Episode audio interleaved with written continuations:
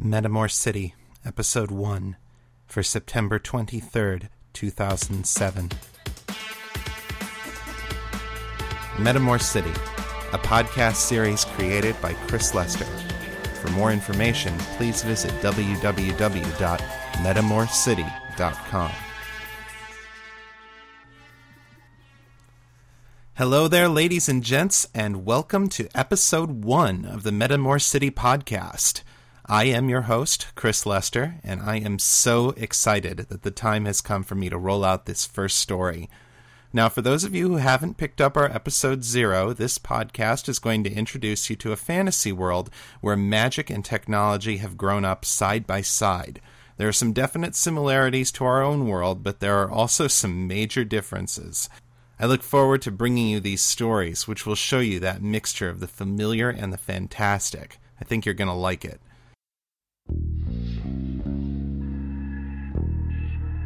Our first story, appropriately enough, is called Welcome to the City, and it's about a young man who is also new to Metamor. So put on your amulets and keep your hands and arms inside the skimmer. It's time to hit the street.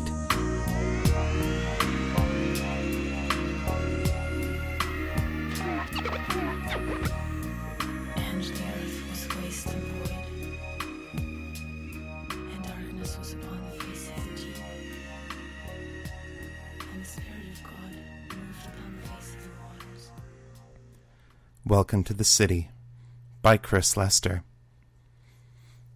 September 23rd, 1999, Christos Reckoning.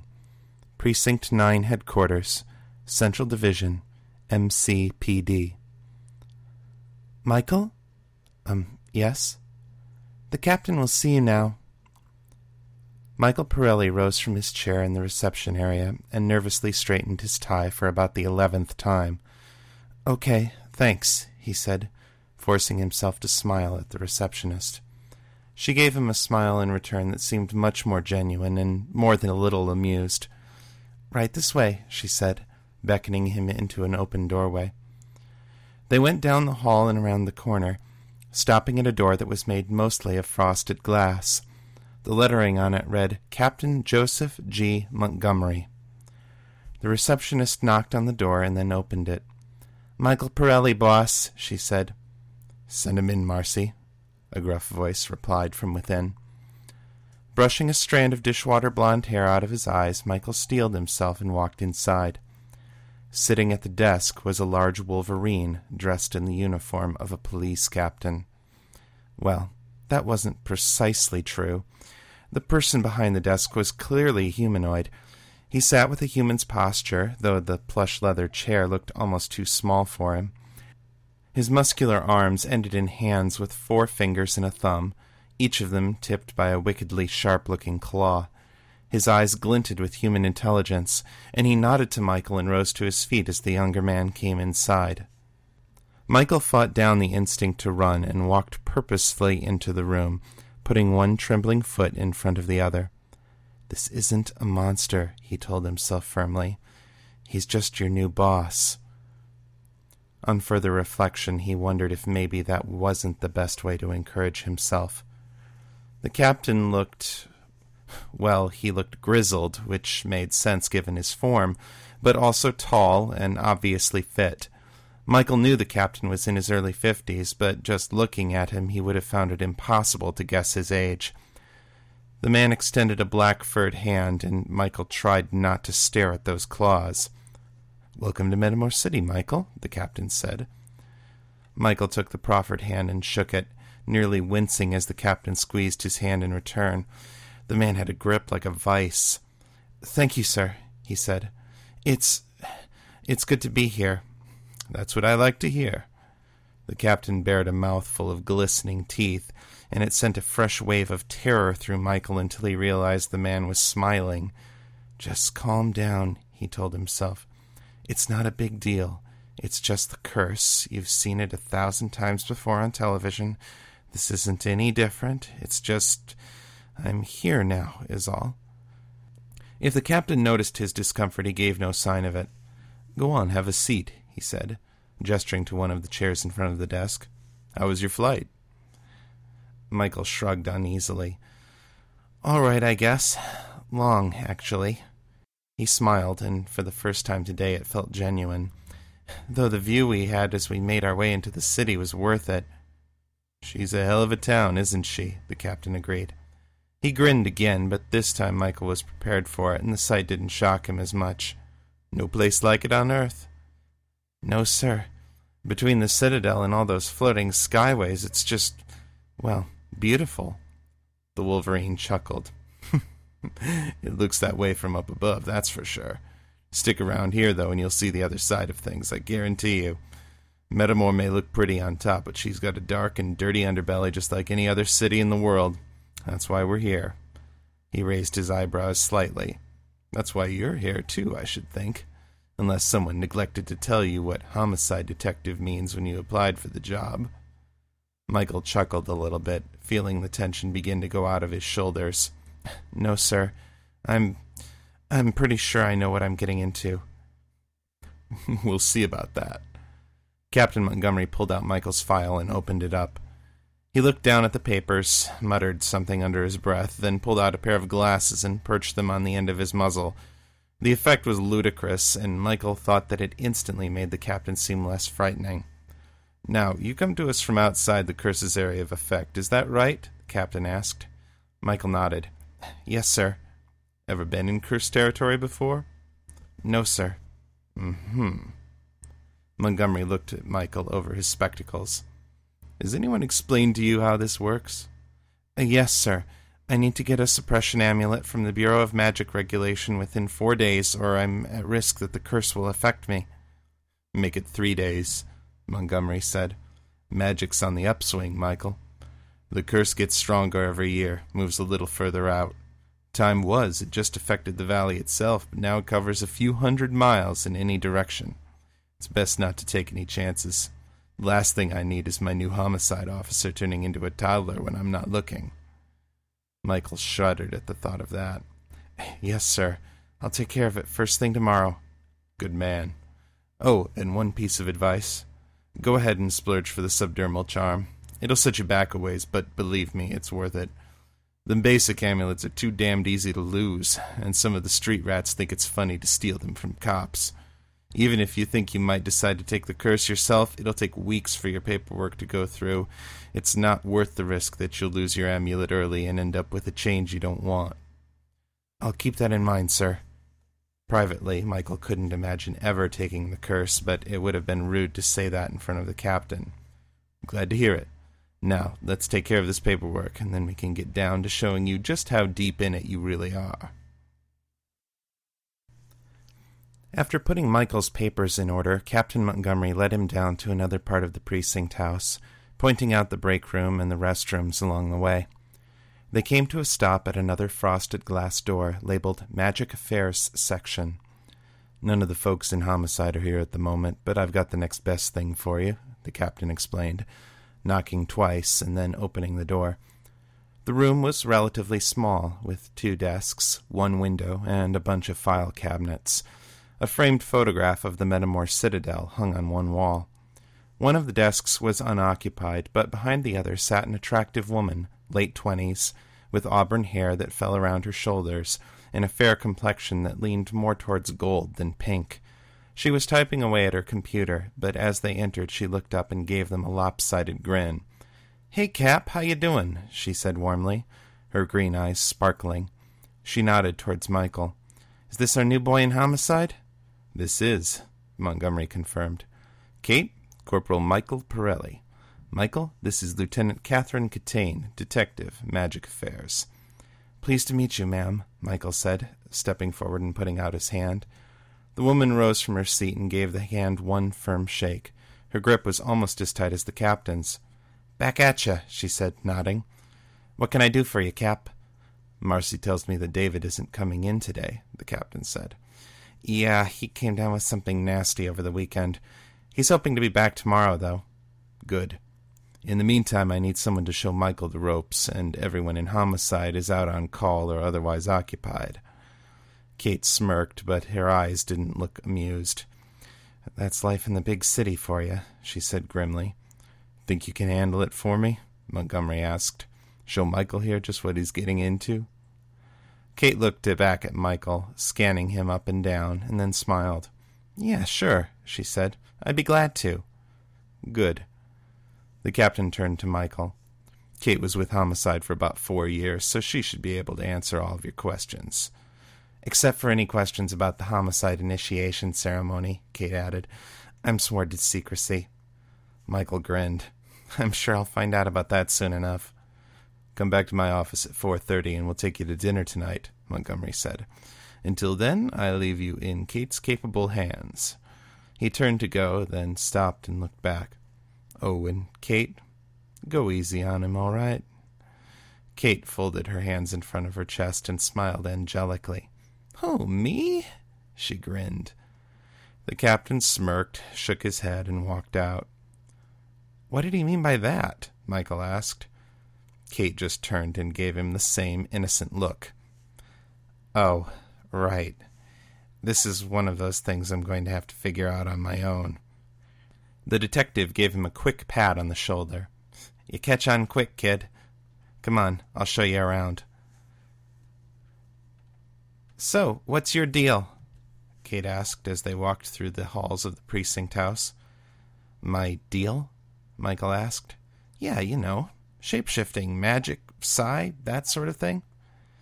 Oh, I can't do any of that, Michael said, feeling a little self conscious. Really? Huh. How about plain touched? Any fae or fiend or celestial in your family tree? Not that I'm aware of. Huh.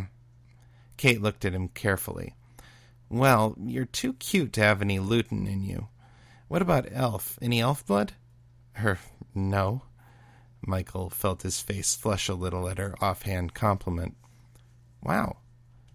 Kate shook her head and continued walking down the hallway. It took Michael a few seconds to realize that she'd moved on. Wait, what? Michael asked, rushing to catch up. Nothing. I'm just a little surprised you're a total Mundy. No offense. Mundy? Mundane. Plain vanilla human, no extra features. That's rare? It is in this town. This close to the ground, anyway. She gestured at the ceiling. Most of the Mundys live one or two levels up. Down here near the street, most folks gotta have a little something extra to really make it. She grinned and winked at him. Guess you must be as good as they say you are if you made the cut without any special bonuses. I do have a knack for putting things together, Michael admitted. When I'm studying a crime scene, it's like everything that happened just plays out in my head. Other folks seem to have more trouble with it, but for me, well, it just makes sense. Well, that's a pretty special feature in itself, Kate said, especially in this line of work. She winked. I always thought mundane wasn't quite the right word for you folks. Everybody's special in some way. I guess so. Michael paused as the thought suddenly occurred to him. So, what's your deal? he asked. If you're not a mundane, what's your bonus feature? Kate just grinned and patted him on the shoulder. Oh, no, she said. You're going to have to guess that one for yourself. She winked again. Don't worry, though. I'm sure you'll figure it out by the end of the day. As they walked on, Michael couldn't help feeling a little worried at that. Kate quickly led Michael on a tour of the facilities, pointing out the offices for the various sections, the jail, the interrogation rooms, and the dispatch office.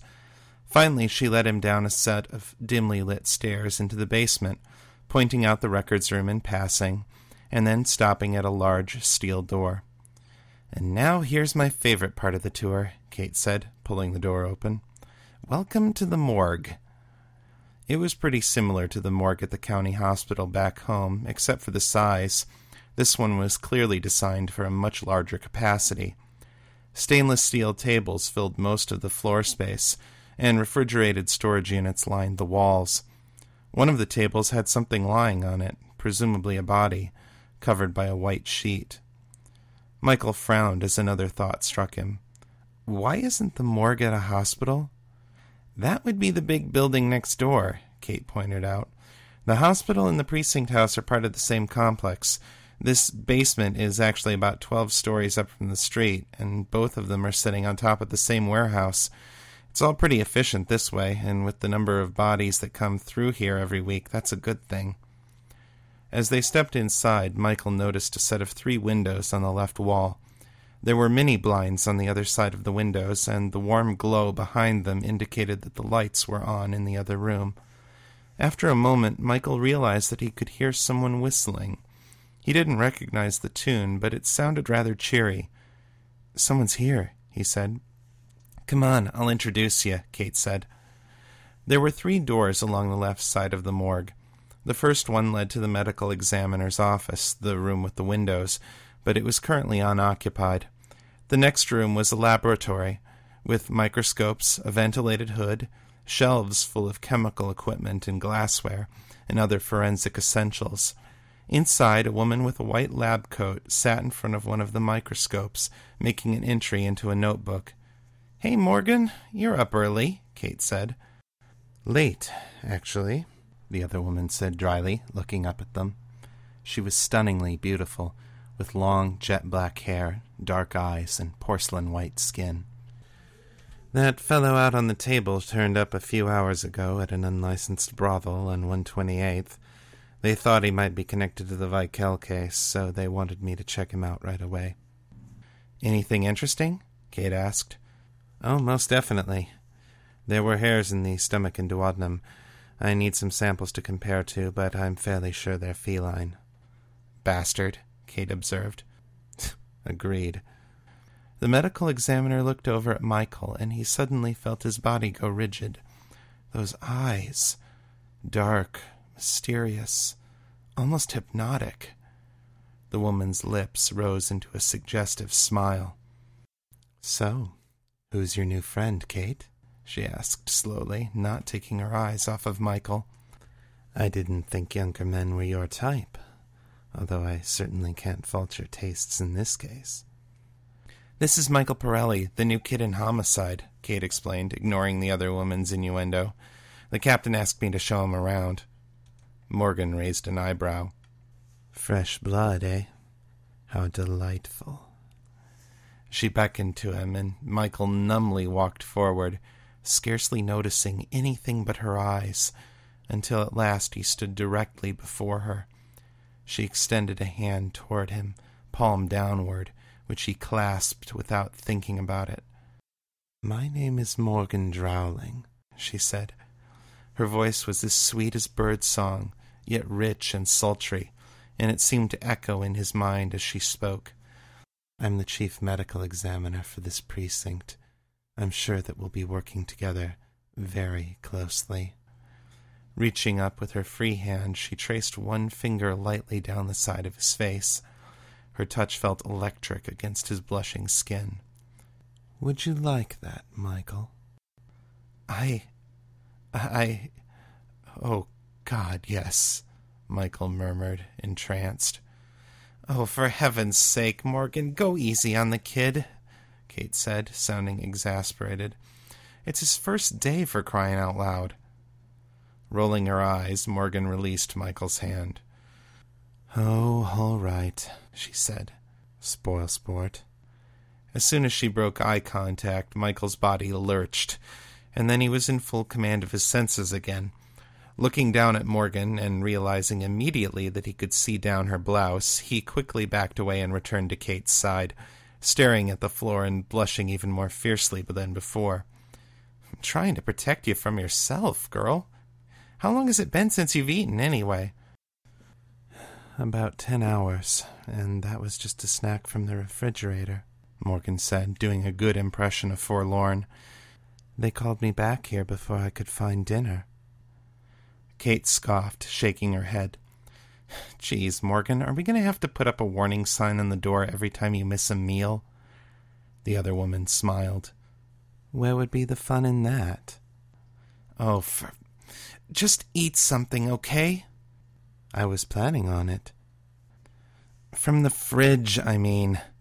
Or order delivery or something. Jeez. Kate turned back to Michael. Sorry about that. Anyway, that's Morgan. She'll be your best friend every time a body turns up, so be nice to her. Michael looked up at the detective, eyes wide. Nice? he asked carefully. Kate rolled her eyes.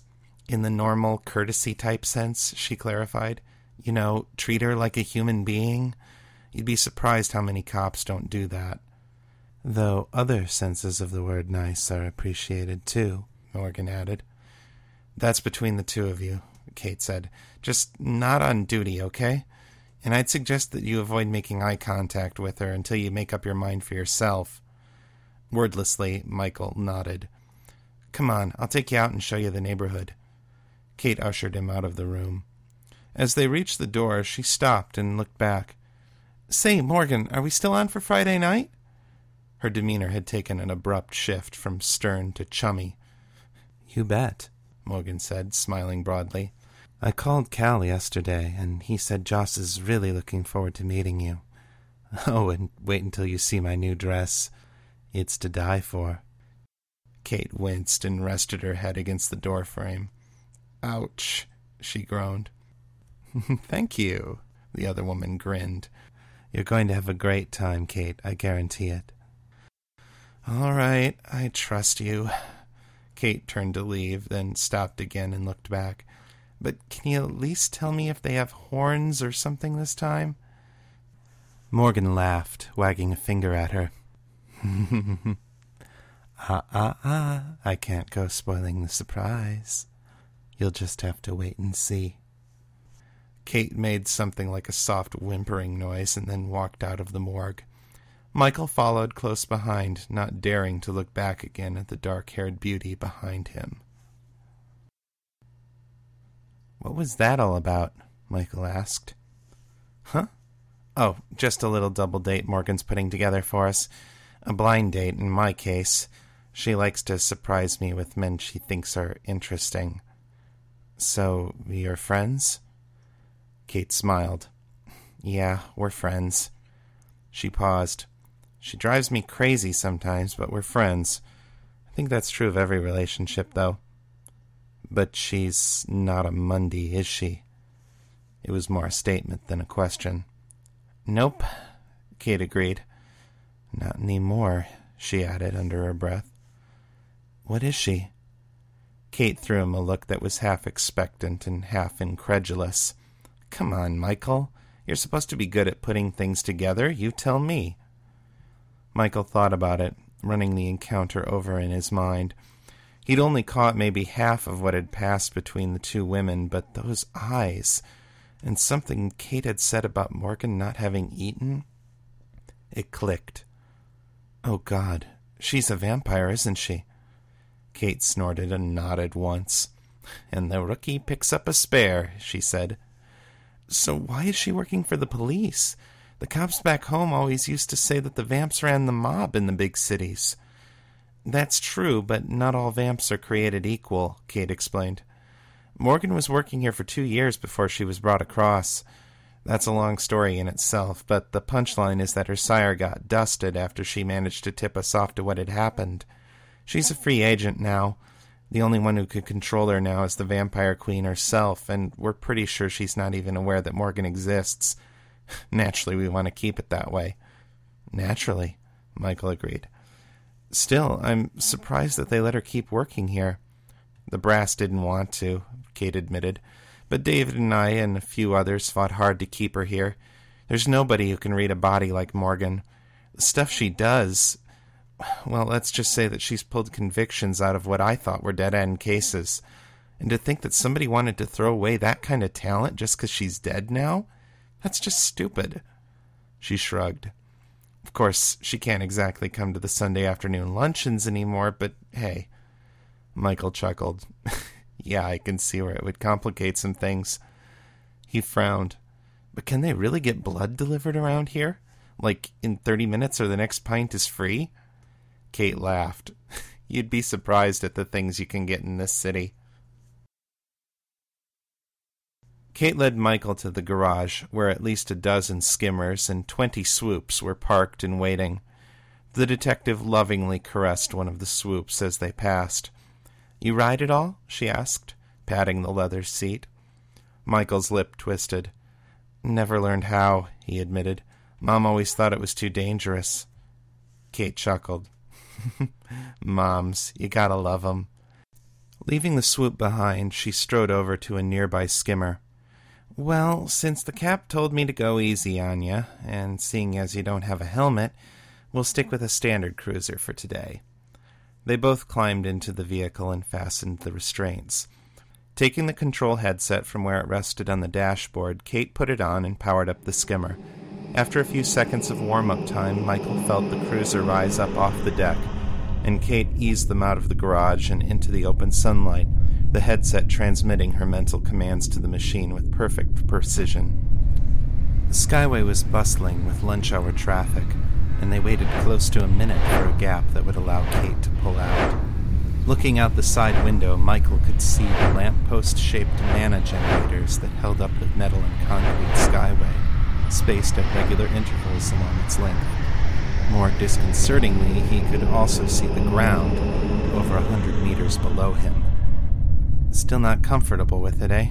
Kate asked. Michael swallowed back the lump in his throat and forced himself to look at the road directly in front of them. Not really. Something about building a city like a layer cake just bothers me. Yeah, I get that, Kate said. I came here from the burbs near Ellentown, so this was pretty scary for me when I first showed up. I'm from Amberfield County, Michael said. Flatlands province. Kate winced. Ouch. Talk about culture shock. I'll say. Well, hey, don't worry. You'll get the swing of things in no time. Besides, the layer cake setup makes it easy to figure out what part of town you're in. You got four levels of skyways, right? Simple. Upper class, upper middle, middle middle, and lower middle. And then there's the street, which is your heavy industry, your warehouses, and all the folks who can't afford to live further up. Of course, the Citadel breaks all the rules, but you already knew that. right. So you're telling me that the street is all bad news? There's no nice parts of town at ground level? Not except for the square, which is that big park that the Citadel sits in the middle of. There's some good shops and restaurants for maybe a block around there, but it peters out pretty fast much beyond that.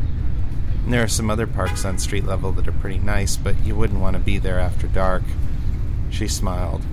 That isn't to say that there aren't nice people on the street, though. I know a lot of them just in my own apartment building. You live on the street? Sort of. The building has entrances on the street and the first level. She caught his expression and raised an eyebrow. Hey, you weren't expecting big bucks in this job, were you? Because I can tell you you'll be disappointed. Good point. Anyway, there are good guys and bad guys everywhere. You just have to learn to keep your eyes open so you can tell which is which. She smirked. And despite what you may have heard, horns and fluffy wings aren't dead giveaways. Michael chuckled. gotcha. Good. Now let's grab some lunch and then I'll take you for a spin around the neighborhood.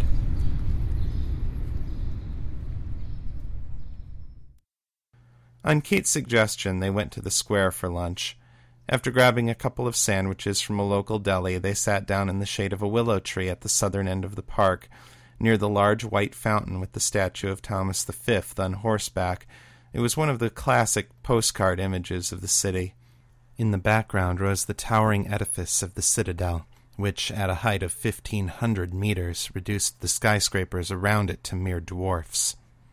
Michael let his eyes wander over the titanic structure, the broad, sloping base, the central spire tapering up to a summit shaped like the hood of a cobra lily, and the two minarets to either side, their faceted domes glittering like two enormous diamonds.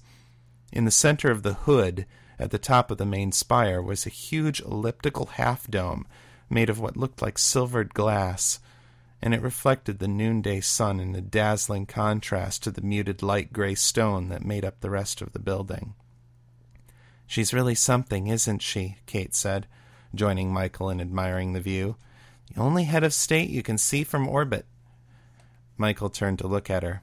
Is that really true? he asked. About Majestrix Kyia being the citadel, I mean?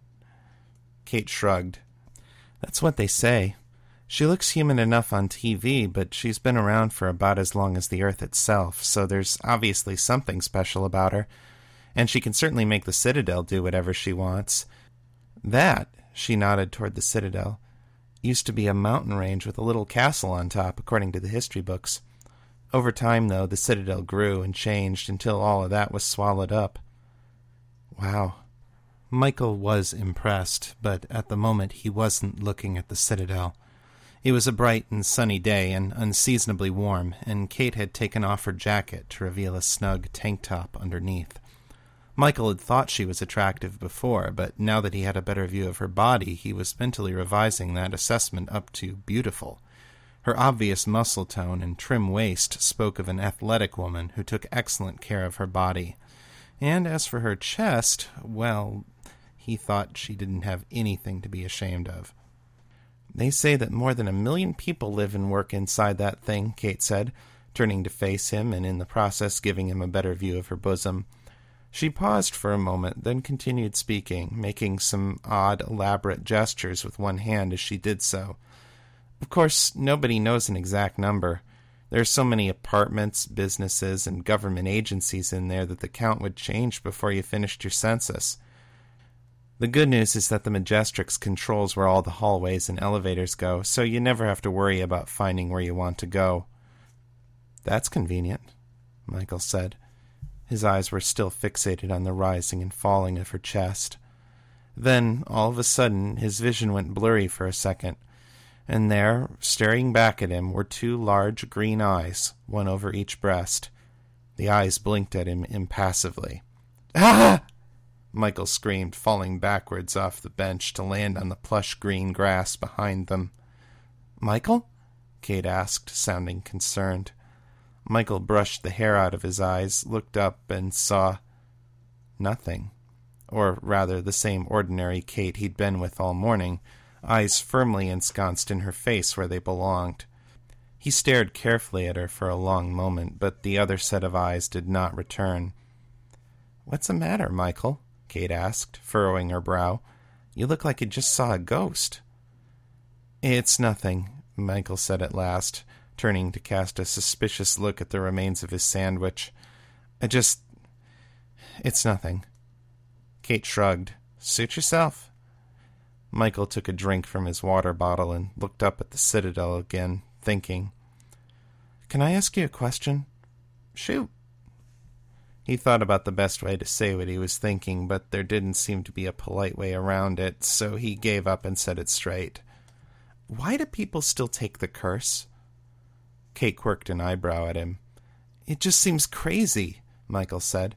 You've got the ability to stop it, to control it, so why would anybody ever choose to let it change them? What person in their right mind wants to become an animal or a child or or a hot and sexy member of the opposite gender? Kate said, grinning. Michael blushed, but he nodded. I just don't understand it. It seems like you're just causing huge problems for your life for no good reason. Oh, people definitely have their reasons. Whether they're good ones is a matter of personal opinion, of course. She turned to face him, her expression suddenly serious. Here's the thing, kid. For a couple hundred years after the curse settled on this place, people didn't get to choose whether they wanted it. They didn't get to choose how they changed either. It was all luck of the draw, and whatever you got, you just had to learn to live with it. Now think about that for a minute. All of a sudden, you're stuck in this body you never asked for. You've suddenly got claws, or fur, or boobs, or a dick or you can wear your own kids' hand me downs, and you had no choice about it at all. What do you think people would do in that situation? Michael grimaced. Probably go crazy. Kate nodded. Here's the thing, though most of them didn't. Hells, most of them became heroes. The people who lived in this valley, who defended that castle, somehow became the greatest warriors the world had ever seen. They took their anger and their shame and their humiliation, and they turned it all into pure fire that tempered them like steel. These people overthrew tyrants, defied warlords, stopped invasion after invasion. The gods of heaven and the gods of shadow chose this spot to host an apocalypse, and it ended with both sides getting smacked down to earth by a 16 year old girl from Metamor who was supposed to be their secret weapon. Michael's eyes widened. He'd heard of this before, of years ago, when he was only a boy. You're talking about the prophet, the last messenger of Eli, Saint Marai. St. Marai, Kate agreed. Michael looked around at the square again, as if knowing that it had been a sacred battleground would somehow make it all look different. I always figured that happened near Meryton, he said. Common mistake, Kate said. Meryton may be the capital of the Marias Church, but it was born right here in Metamor. Michael let out a low whistle. Wow. Exactly. And that's just one of the big earth shaking events that started here. Kate rose to her feet and spread out her hands, gesturing at the plaza around them. This place has a legacy of heroes, Michael, and most of them were cursed with bodies that they never asked for. The memory of that has sunken into this place and become a part of the people who live here. So when these people look into the mirror and see a wolf or a horse or a badger or even a rat, they aren't just seeing an animal.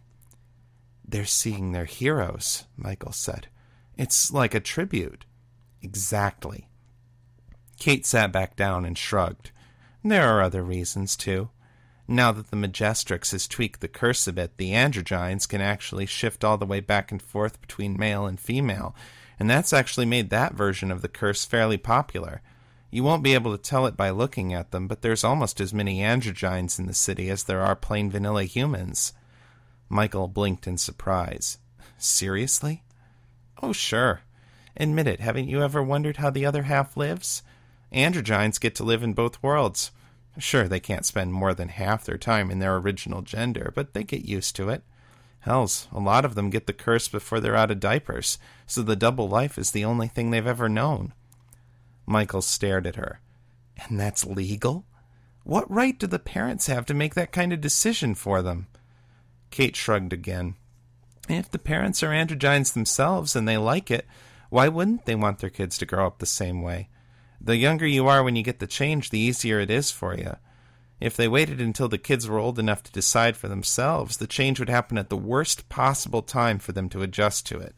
Trust me, they've done the studies on this stuff, and the ones who get changed early aren't the ones who complain. If you say so. Michael shook his head. I just don't get it. Hero worship is one thing, but messing with your kid's gender like that? Kate smirked at him. Just a different culture, Michael. Weird and extraordinary to you, maybe, but this is a weird and extraordinary place. Believe me, you'll get used to it after you get to know a few androgynes. She gestured at his sandwich. Come on, eat up.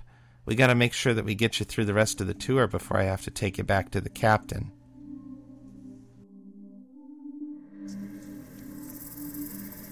Now here's a side of Metamor City you don't see in the tour books. Got that right, kid, Kate said soberly. This is where you'll do most of your legwork. Welcome to the street. The first thing that struck Michael about the street was how dark it was. With 500 meter skyscrapers hemming it in on all sides and four layers of roads overhead, even in early afternoon, the ground level was wrapped in twilight and shadow. Street lamps helped illuminate the gloom, but they were sparse on most blocks and not always working. Dirt, grime, and garbage were familiar decorative elements that were repeated often, accompanied by smoke from the factories and exhaust from the big transport trucks that clogged the streets. Here and there, trees grew up from little round holes in the sidewalk, but most of them were small because of the dim light. Teenage kids played ball in the alleys, and weary looking mothers dusted the porches and tended the little gardens in front of countless narrow townhouses and apartments, each of which was part of the base of a building that might rise hundreds of stories into the sky. Here and there, homeless people sat on the sidewalk, dressed in rags and old overcoats, accompanied by shopping carts piled high with garbage bags stuffed with their belongings. They look like they're just surviving. Michael said, feeling subdued. This is supposed to be the promised land, the jewel of the north, but they come here and nothing changes. Or they come here, get on their feet for a while, and then something goes wrong and they end up where they started, Kate added. Or they lose everything to drugs or booze or magic addiction. Or they get dumped by deadbeat husbands and can't afford anything better. And then there are the ones who were born in places like this, Kids who never get a chance to climb their way out of here. She sighed. This is why we're here, Michael. This is why we do what we do. This is the monster we fight every day. If we can help make life a little better for these folks, if we can get rid of the bastards who are preying on them and using them, and just give them a fair shot to pull themselves out of this hell, then we've done our job. We've fought the good fight. When you say preying on them, you're not just talking about vampires, right? Only partly. There are plenty of vamps feeding down here, not to mention incubi, succubi, and other things that don't even have names. But they're just a small part of the problem. I'm talking about the drug dealers, the pimps, the gangbangers, all the other lowlifes who make their living on other people's misery. It's non-stop war down here. The gangs mark their territories and get in turf wars with each other, and a lot of innocent people get hurt in the process. They sell drugs and sex to desperate people and steal from the helpless to pay for their weapons and gents. And then they start the actual fighting, and kids and mothers get caught in the crossfire. Eli, help me, I'd wipe them all out if I could. Gents? Michael asked. Yeah, reagents. Ingredients for spells and magic items. You know, Eye of Newt, Thrice Blessed Sage, all that stuff. Oh. Do the gangs use a lot of magic? A lot of them do. Some gangs are made all of rogue mages, people who got their leashes removed without getting licensed or joining a guild. I assume you know what a leash is, right? Yeah, a restraining band to suppress magical talents. Back home, all the kids get tested early for magery, and then ones with power have bands fitted until they join a guild. Not that everybody does. Yeah, it's the same here. Some people get rejected by the guilds because they're too unstable or can't afford classes or they have attitude problems or whatever. And some of those rejects run off, join gangs, and get their leashes removed, and then they learn to do magic the ganger way, quick and dirty. They're a danger to themselves and others, and we bring them in when we can, but there are way too many to catch them all.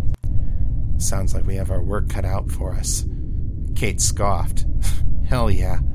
I haven't even told you about the spookies yet. Spookies? You mean like ghosts and monsters? Nah, I told you about them already. I'm talking about psis. Mages call them spookies because they don't need to use gents or words or gestures to use their powers. You can handcuff a mage and duct tape his mouth shut, and he's basically powerless, but all a spooky needs is his brain. If he's awake, he can hurt you. Yikes. Are they evil? No more than anyone else. There are good psis and bad ones, just like anything. Plus, the psis have this really tight community that stretches all over town, maybe all over the Empire. They look after each other, take care of their own. They also deal with their own garbage, and a spooky who starts hurting innocent people will be hunted down by his own kind. But they can do a hell of a lot of damage before they're caught. They're the ones you really gotta watch out for. Thanks for the tip. I. Hey, what are they doing? Michael's train of thought was interrupted as he spotted a group of four swoops parked in front of an alley, just on the opposite side of the intersection that they were sitting at. The swoopies themselves had dismounted and were standing in a semicircle around a haggard, frightened looking man with his back to the wall. They had their hands in the pockets of their black leather jackets, but the look on their faces spoke volumes. Looks like they want him to pay up, Kate said, taking off the headset and handing it to Michael. Here, you drive. I'll take care of this. Obediently, Michael put on the headset while Kate took out her gun. As soon as the set was in place, a heads up display appeared before his eyes, along with a ball shaped icon that he could mentally twist and turn to indicate which way the skimmer should move.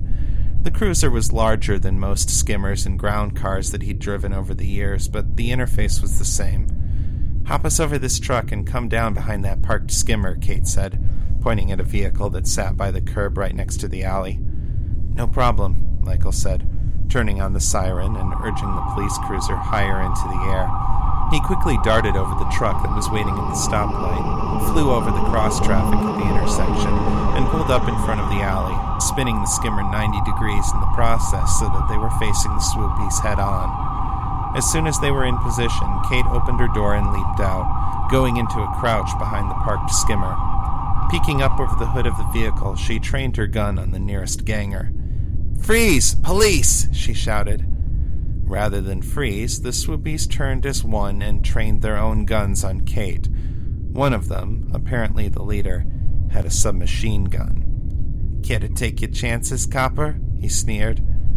Damn, Kate muttered, pulling back one of her hands but keeping the gun pointed at the thugs with her other. Michael debated using the cruiser as a weapon, but the alley looked too narrow and he wasn't sure that the skimmer would stand up to that SMG.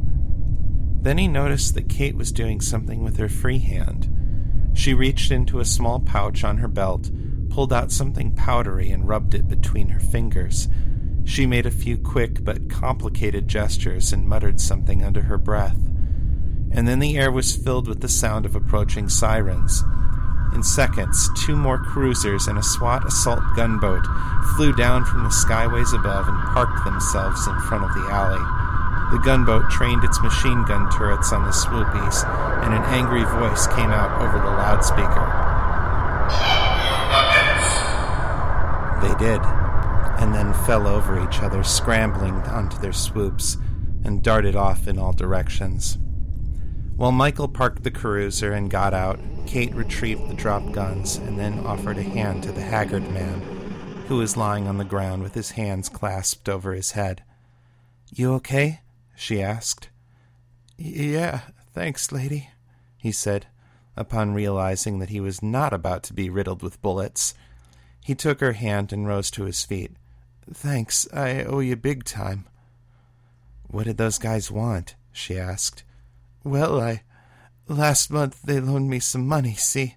Just to get me through till payday, the man said, his pale blue eyes wide and brimming with tears. But then I got fired, and I didn't have nothing to pay them back with, and they said. Oh, God, they said they'd.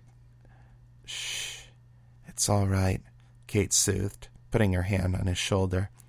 We're just going to take you back to base, ask you a few questions and then I know a good shelter clear on the other side of town, way off their turf. They'll help you get back on your feet, find a job, get your life back. Nobody will hurt you there. Sound good? Yeah, yeah. The man could say no more, as his words melted into incoherent sobbing. Kate held him close for a long moment, patting him on the back, whispering repeatedly, It's okay. You're going to make it. Finally, when the man had recovered his composure, they brought him back to their cruiser and put him in the back seat. That was a heck of a break, Michael said, gesturing up at the other police skimmers that still floated patiently above the street. I can't believe all these other cops were so close. What other cops? Kate asked, waving her hand in a small half circle.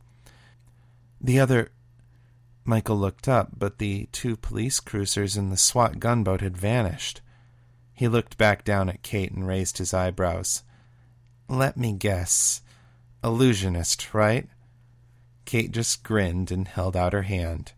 Give me the headset, rookie. Let's get back to base.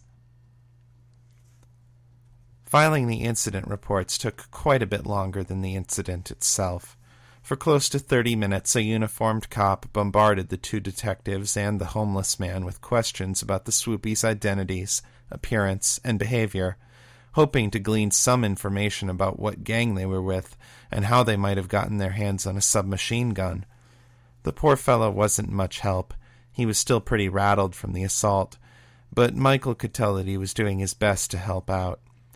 Kate held his hand through the whole procedure and then escorted him back to the skimmer for the trip to the shelter.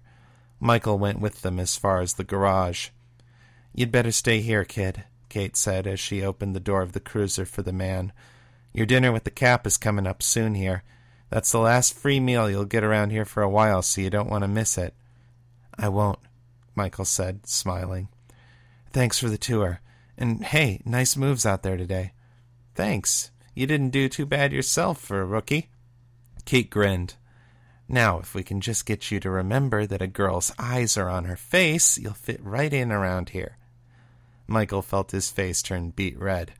I'll remember, he said sheepishly. Right on. Kate got into the cruiser, buckled up, and put on the headset. The skimmer rose into the air, then turned and slid sideways until Kate's open window was in front of him. Oh, and Michael? Yeah? Kate pointed a finger at him. You got something on your face. As the cruiser drove off, Michael reached up and wiped his mouth and cheeks, but he didn't see anything come off on his hand. Going back inside to the men's restroom, he looked in the mirror, and there, emblazoned across his forehead in bold black inverted letters, was the word rookie. Michael grinned and walked out of the restroom, heading for Montgomery's office. He wasn't sure how long Kate's glamour would last, but as long as it did, he would wear it like a badge of honor. In her own twisted fashion, Kate was recognizing him, acknowledging him as one of their own. And practical jokes aside, he knew he'd made a friend today. Now, if he could just start figuring out how to get back at her with a joke of his own, maybe the captain would have a few ideas.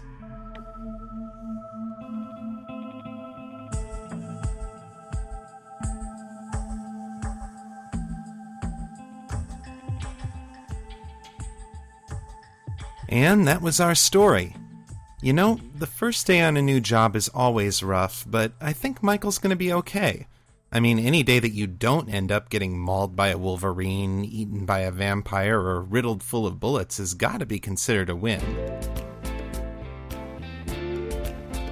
This podcast is released under a Creative Commons Attribution Share Alike 2.5 license. If you like it, share it with a friend or post about us on your blog. You can also vote for us at Podcast Pickle and Podcast Alley or post a review of us on Yahoo. If you want to send us comments, you can do it at feedback at metamorcity.com or you can leave us a voicemail at 206 350 7333. We'll be back in two weeks with another episode, and we've got some big news, folks. Episode 2 will feature a story read by none other than Leanne Mabry. Yes, that's right, folks. Leanne Mabry of Tag in the Seam and the Billibub Baddings podcast is going to be performing the story for episode 2. The story is called Huntress, and it is written from the perspective of our sexy vampire medical examiner, Morgan Drowling. It's going to be awesome, so tell everyone you know.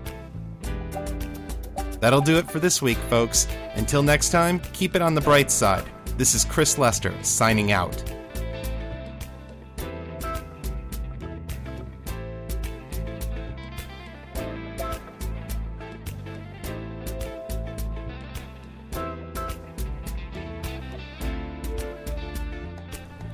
Some sound effects for this podcast were provided by the Free Sound Project, located at freesound.iua.upf.edu. The music for this podcast was provided by the Podshow Podsafe Music Network. Check it out at music.podshow.com.